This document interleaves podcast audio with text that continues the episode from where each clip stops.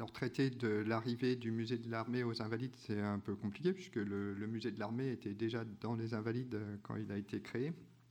Par contre, euh, comme vous le savez sans doute, le musée de l'armée est euh, le rassemblement sous une même coupe administrative de deux collections de deux musées. Donc, le musée d'artillerie, qui arrive en 1871 à l'Hôtel des Invalides, et donc le musée historique de l'armée qui s'installe euh, à, partir de 1897. Et euh, donc, pour traiter de, cette euh, arrivée du musée de l'armée à l'hôtel des Invalides, je vous présenterai successivement ces deux collections, deux collections au parcours complexe, tout particulièrement pour le musée d'artillerie, qui vont finir par, par trouver une sorte de, sens ou de, de logique en s'installant euh, dans l'hôtel des, Invalides. Donc, premièrement, le musée d'artillerie. Donc, euh, le musée d'artillerie euh, arrive aux Invalides sur ordre du ministre de la Guerre, donc Courtauld de Cissé, qui, le 19 juillet 1871, prend cette, cette décision alors il faut savoir que les collections du, musée d'artillerie étaient anciennement conservé à Saint-Thomas d'Aquin, donc euh, au couvent des dominicains jacobins qui se trouve euh, dans le 5e arrondissement, auprès de la direction d'artillerie. Seulement, la place euh, finissait par, par, manquer à Saint-Thomas d'Aquin. Et il a été question, dès la fin du, du Second Empire, de, déménager la collection qui devenait de plus en plus importante alors que d'autres administrations cherchaient à, s'installer euh, à cet endroit-là. Et dans le même temps, et ça a déjà dû être dit dans, ce colloque, eh bien le, nombre des, euh, des, invalides, des pensionnaires des, invalides avait euh, considérablement baissé en cette fin de, de 19e siècle. Et déjà en 1867, le Sénat débattait de l'éventuelle suppression de, l'institution des, des, invalides. Donc voilà, il y avait de la place aux invalides et donc euh, Courtauld Tisset a trouvé que c'était une bonne idée d'y installer euh, le, musée d'artillerie, les collections du musée d'artillerie qui, euh, n'étaient pas à Paris hein, en, 1971, 71, puisque à cause de, la guerre, eh bien, elles avaient été déménagées à Brest et à Bayonne, et donc en revenant, elles s'installent dans l'hôtel des Invalides. Donc, j'ai fait un petit plan pour, euh, bien voir euh, où nous sommes. Alors, le musée d'artillerie va, s'installer dans euh, l'aile occidentale de l'hôtel. Donc, les numéros 1, 2, 3, et autour des, deux cours, donc la cour de la Victoire et la cour d'Angoulême. Donc, euh, en arrivant, le, musée euh, d'artillerie va quelque peu euh, bouleverser l'usage de, cet hôtel en remplaçant les, invalides qui avaient pour habitude, enfin, ce sont les anciens réfectoires des, invalides, en changeant même les, espaces, puisque les, chambres vont être progressivement détruites pour créer ces grandes salles nécessaires à la présentation des collections. Mais si euh, le, musée va, changer vraiment euh, le but, l'usage de l'hôtel, l'hôtel va aussi avoir une influence considérable sur la, présentation et surtout sur la façon dont, euh, dont, les collections vont être traitées et exposées. Donc on, a peu de sources sur la présentation des collections du musée d'artillerie à Saint-Thomas d'Aquin. Il y a quelques années, le, musée de l'armée faisait l'acquisition de cette euh, toile d'Auguste Mathieu qui, représente donc euh, la salle des armures dans le couvent. Représentation très, intéressante puisque jusqu'à présent on connaissait surtout euh, saint Thomas d'Aquin au travers du catalogue qu'en avait fait son, conservateur, donc Octave Pinguili-Laridon, qui était notre seule source pour essayer d'imaginer un peu comment pouvait être ce musée. Donc c'est une vision de, peintre, hein, bien entendu, donc euh, un peu fantasmée, mais euh, notamment, euh, le, vraisemblablement, le, peintre a imaginé les visages des cavaliers que vous voyez, mais ça donne un, peu l'idée de cette présentation, d'autant que en arrivant aux Invalides, eh bien, le, successeur d'Octave Pinguili Laridon, donc Lucien Leclerc, eh bien, va quasiment reprendre trait pour trait la présentation au cavalier près. Le premier cavalier que vous voyez juste là, c'est celui-ci. C'est donc cette euh, ordonnance de, Charles le VII, comme c'était identifié euh, à l'époque, et même le, groupe des cinq premiers cavaliers est rigoureusement euh, identique. Donc si Lucien Leclerc va reprendre la représentation, enfin la muséographie plutôt, d'Octave Pinguili-Laridon, il va aussi considérablement l'enrichir. Donc, à peine arrivé, en fait, euh, Lucien Leclerc va demander à ce que reviennent euh, dans les collections du musée d'artillerie euh, les armures qui étaient conservées jusqu'alors, enfin, durant les années précédentes, au musée des souverains, qui se trouvait donc au premier étage de la colonnade du Louvre. Alors, en, deux mots, le musée des souverains, c'est un établissement euh, créé par Napoléon III pour euh, justifier en quelque sorte euh, sa filiation entre l'histoire de la monarchie française et son, propre règne. Et pour ce faire, il a utilisé entre autres une présentation d'armures des rois de France, armures qui étaient alors conservées au musée d'artillerie après avoir échappé euh, au pillage du garde-meuble et avoir été exposé un temps à la Bibliothèque euh, nationale. Et donc, euh, Lucien Leclerc va demander le retour de ces armures au tout début de l'installation du musée d'artillerie aux Invalides. Ces armures qui elles-mêmes vont venir enrichir une collection qui, qui avait reçu de Napoléon III, donc en compensation par rapport à ce départ pour le musée des souverains, d'un ensemble de pièces également d'origine royale, mais euh, jugées pas assez euh, représentatives, pas assez importantes pour euh, être exposées au musée des souverains, donc toujours en provenance de la bibliothèque désormais impériale. Ici, vous avez cette armure de Louis XIII enfant qui a été donnée donc en 1861 par Napoléon III pour compenser un peu le départ des armures vers le musée des souverains. Et donc, euh, au tout début de cette euh, Troisième République, eh bien, le musée euh, d'artillerie devient le possesseur en fait, de la collection la plus importante d'armures royales françaises. En fait, il est l'héritier du garde-meuble, un peu à l'image de ce qui peut se faire en Europe puisque les, collections d'armures euh, appartenant à, une même dynastie sont fréquentes, quand, on aille à, la Tour de Londres, qu'on aille à l'Armeria de Madrid, etc. Sauf que, contrairement à ces autres exemples européens, eh bien, le, musée d'artillerie traite sa collection comme une collection euh, technique. Euh, Pinguili-Laridon, dont je parlais euh, tout à l'heure, a posé les, bases de du, euh, comment du projet scientifique euh, du musée, du musée d'artillerie. Et euh, pour lui, un, musée moderne, c'est un musée qui enseigne par la série, par la, classification. Et donc le musée d'artillerie, c'est une longue série de l'évolution d'un type d'armement, que ce soit l'armure, que ce soit l'armement à feu, etc. Et par conséquent, les collections royales vont venir trouver leur place dans cette longue suite d'armures.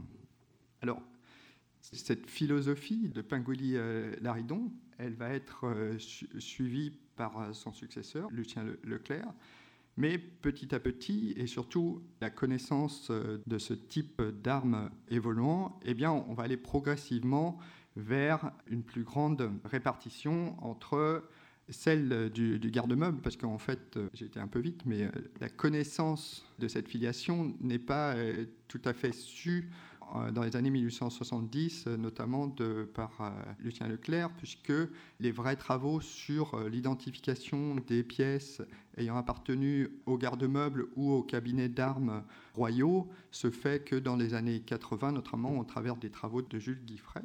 On sait que les armures euh, appartiennent à tel ou tel roi, mais on ne sait pas exactement l'histoire de cette collection. Et donc, petit à petit, avec la, connaissance, on va isoler euh, cette collection du reste de la présentation. Donc, le musée de l'armée possède un fonds assez riche de représentations de ces salles dont j'abuse, hein, et donc qui permettent de voir voilà l'évolution de cette présentation qui va aller de plus en plus vers une, sélection des pièces. On va enlever un certain nombre de faux ou de facsimilés pour arriver, donc là on, est en 1920, à une présentation dans la salle euh, François Ier uniquement des armures issues euh, du garde-meuble ou supposément issues du garde-meuble. Ici vous avez cette armure à cheval de Louis XIII, une autre demi-armure de Louis XIII, l'armure de Louis XIV offerte par la ville de Venise. Alors, deux mots sur ce qui pourrait, enfin ce qui moi m'est apparu comme quelque chose un peu surprenant, qui est euh, pourquoi est-ce que le musée d'artillerie euh, se retrouve avec cet héritage du, euh, si prestigieux du garde-meuble. Non pas que le, musée d'artillerie ne soit pas un musée important, mais quand on pense que le Louvre avait vraiment la, mainmise sur toutes les, collections, pourquoi Alors, l'explication est, sans doute y ait un désamour de ce type d'objet déjà euh, durant la période royale. Je, montrais tout à l'heure l'armure offerte par la ville de Venise à Louis XIV, qui euh, notoirement n'était pas très appréciée par le prince, qui jugeait ce type de défense euh, finalement obsolète, et il avait raison, hein. on n'utilise plus d'armure comme ceci au XVIIe siècle. Et par conséquent, ces collections étaient plus ou moins reléguées la plupart euh, à bibliothèque euh, donc, euh, nationale, puis impériale, qui ne savaient qu'en faire et qui, les, pour une partie, les avaient reléguées dans des combles d'où elles ont été sorties pour aller au, musée d'artillerie.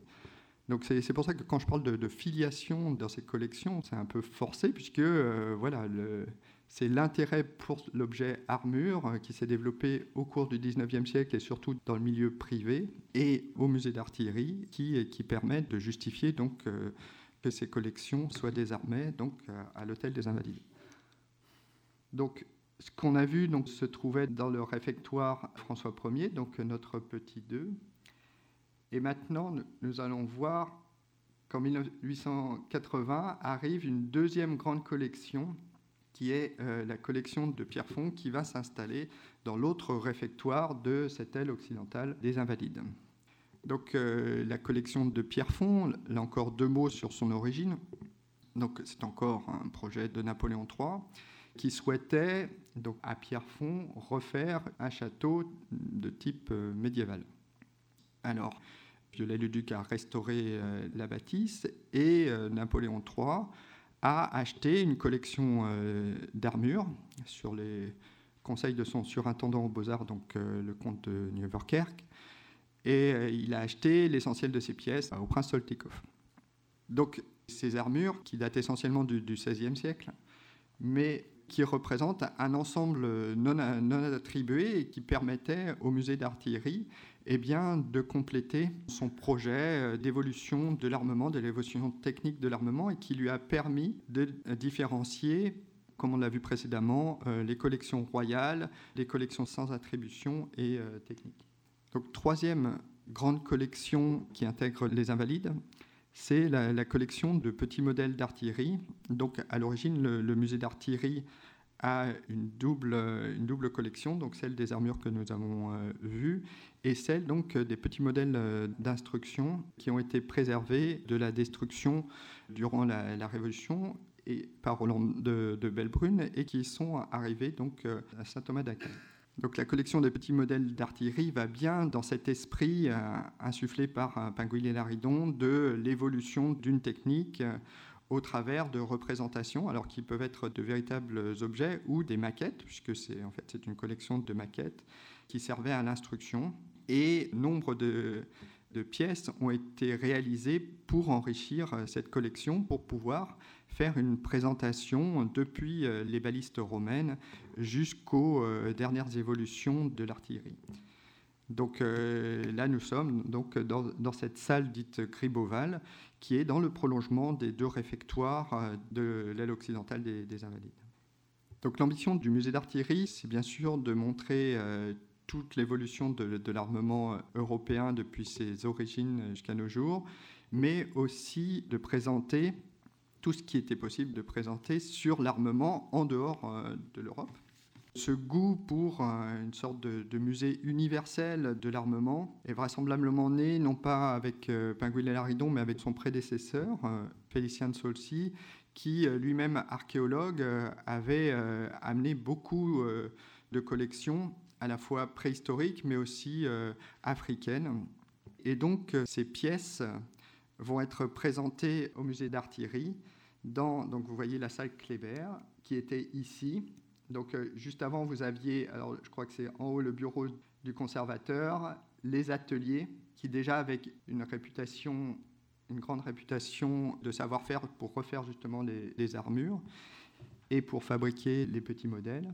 Et donc euh, une salle ici consacrée à la fois à ces, objets très anciens et ces objets venant de tous les coins du monde. Donc là, je, vous présente ce qui vient après, c'est-à-dire que euh, de l'autre côté de la cour, on a peu d'informations dessus en dehors des inventaires, mais il y avait aussi la présentation, donc, euh, dans cette même idée, d'évolution de l'armement, cette fois portatif, et donc qui était ici. Et donc, toute cette collection, Lucien Leclerc, euh, avec l'installation aux Invalides, en hérite plus ou moins. Et ce que Lucien Leclerc va, créer, justement dans cette même euh, idée de musée universel de l'armement où on présente euh, l'ensemble des connaissances actuelles sur l'armement, eh bien, Lucien Leclerc a l'idée de créer des salles comparatistes, c'est-à-dire il va recréer des mannequins donc euh, de toute époque et de tous horizons, à partir de recherches documentaires qu'il fera lui-même ou de travaux qu'il fera en partenariat avec le Muséum d'histoire naturelle.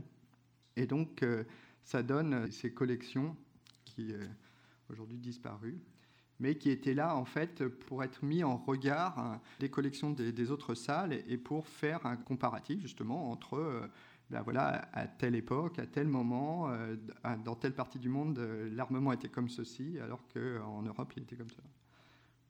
Donc, euh, j'en viens au deuxième musée qui a investi les, les Avalides, qui est donc le musée historique.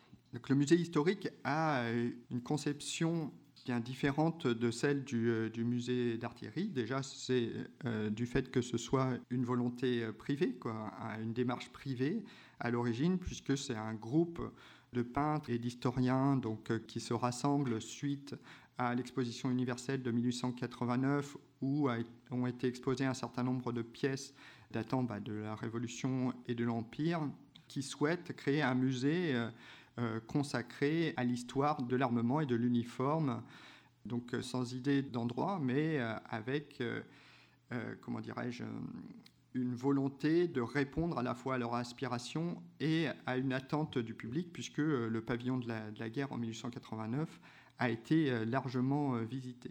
Donc ce groupe, cette société de, la sabotage qui se rassemble autour d'Ernest Messonnier, eh bien, va à la fois plaider pour la création d'un musée auprès des différents ministres de la guerre et former une première collection pour tout de suite exposer exposer ben, leur, collection. Donc, ils obtiennent gain de cause euh, en 1896, où euh, le général Biot, donc euh, ministre de la guerre, accède à leur demande et leur permet d'exposer aux invalides. Et donc, le 14 juillet 1897, eh bien, une première présentation est réalisée autour ben, de la collection du peintre Ernest Messonnier. Ici, vous avez deux tenues qui lui appartenaient, qui forment la, base de cette collection du musée historique, et des dons d'un certain nombre de particuliers. Alors je disais une façon de, penser la collection bien différente du musée d'artillerie, puisque si le, musée d'artillerie finalement euh, incarne peu sa collection, au contraire, euh, le musée historique va souligner à la fois euh, les anciens propriétaires, mais aussi les donateurs, qui vont être euh, mis en avant. L'idée étant de faire un lien entre euh, ces soldats du Premier Empire, de la Révolution et les soldats contemporains. Donc si en, le 14 juillet 1897, une seule salle est ouverte, donc là on est sur l'aile orientale, donc très rapidement on va ouvrir une deuxième salle qui va lui faire face. Et l'une sera consacrée donc à cette période révolutionnaire et du Premier Empire, et l'autre sur une partie plus contemporaine, voire très contemporaine. À titre d'exemple, euh, lors de l'expédition de, de, Fachoda du commandant Marchand, eh bien, les responsables du musée historique vont se faire fort de récupérer un maximum de pièces pour les exposer, pour faire ce lien et surtout garder un, contact avec le public, puisque si le, le musée d'artillerie est ouvert au public, il est ouvert trois jours par semaine, son influence n'est pas non plus, non plus folle, à tel point que certains s'en plaignent. Hein. Maurice Mindron, qui est un des, grands acteurs, un grand collectionneur, raconte en 1893 que euh, voilà, tous les passes qu'il faut obtenir pour, euh, pour accéder au musée d'artillerie qui a tant de trésors eh bien, font qu'il euh, est, il est très peu visité. Et à l'inverse, le, musée historique, lui, il souhaite un maximum de public. Alors, je vous présente quelques, quelques présentations, toujours avec un côté un peu, on va dire, euh, reliquaire parfois, euh, une présentation euh, sacralisée de certains objets. Ici, un objet qui était déjà à l'hôtel des Invalides avant même l'installation des, deux musées. Hein, c'est le boulet qui tua Turenne. Et voilà comment il est présenté dans les collections du musée historique, historique de l'armée. Donc là, la galerie Bugeaud, donc, qui, présente cette partie euh, contemporaine. Hein, l'image est connue, euh, c'est celle de la quatrième couverture du Petit Journal, qui, euh, suite à l'exposition de, 1900, eh bien, va s'installer et reproduire finalement les armées des 30 dernières, dernières années. Donc, juste deux mots. Voilà, euh, le musée historique, euh, lui aussi, va euh, grignoter de la place dans les étages et transformer définitivement l'hôtel des Invalides en espace muséal. Ce sera ma conclusion. Vous voyez ici, c'était des anciennes chambres. On voit encore la répartition des pièces. Eh bien, on a, on a, tout ouvert, on a tout scandé pour adopter le rythme et les espaces propres aux besoins d'un musée tel que le bientôt musée de l'armée. Je vous remercie.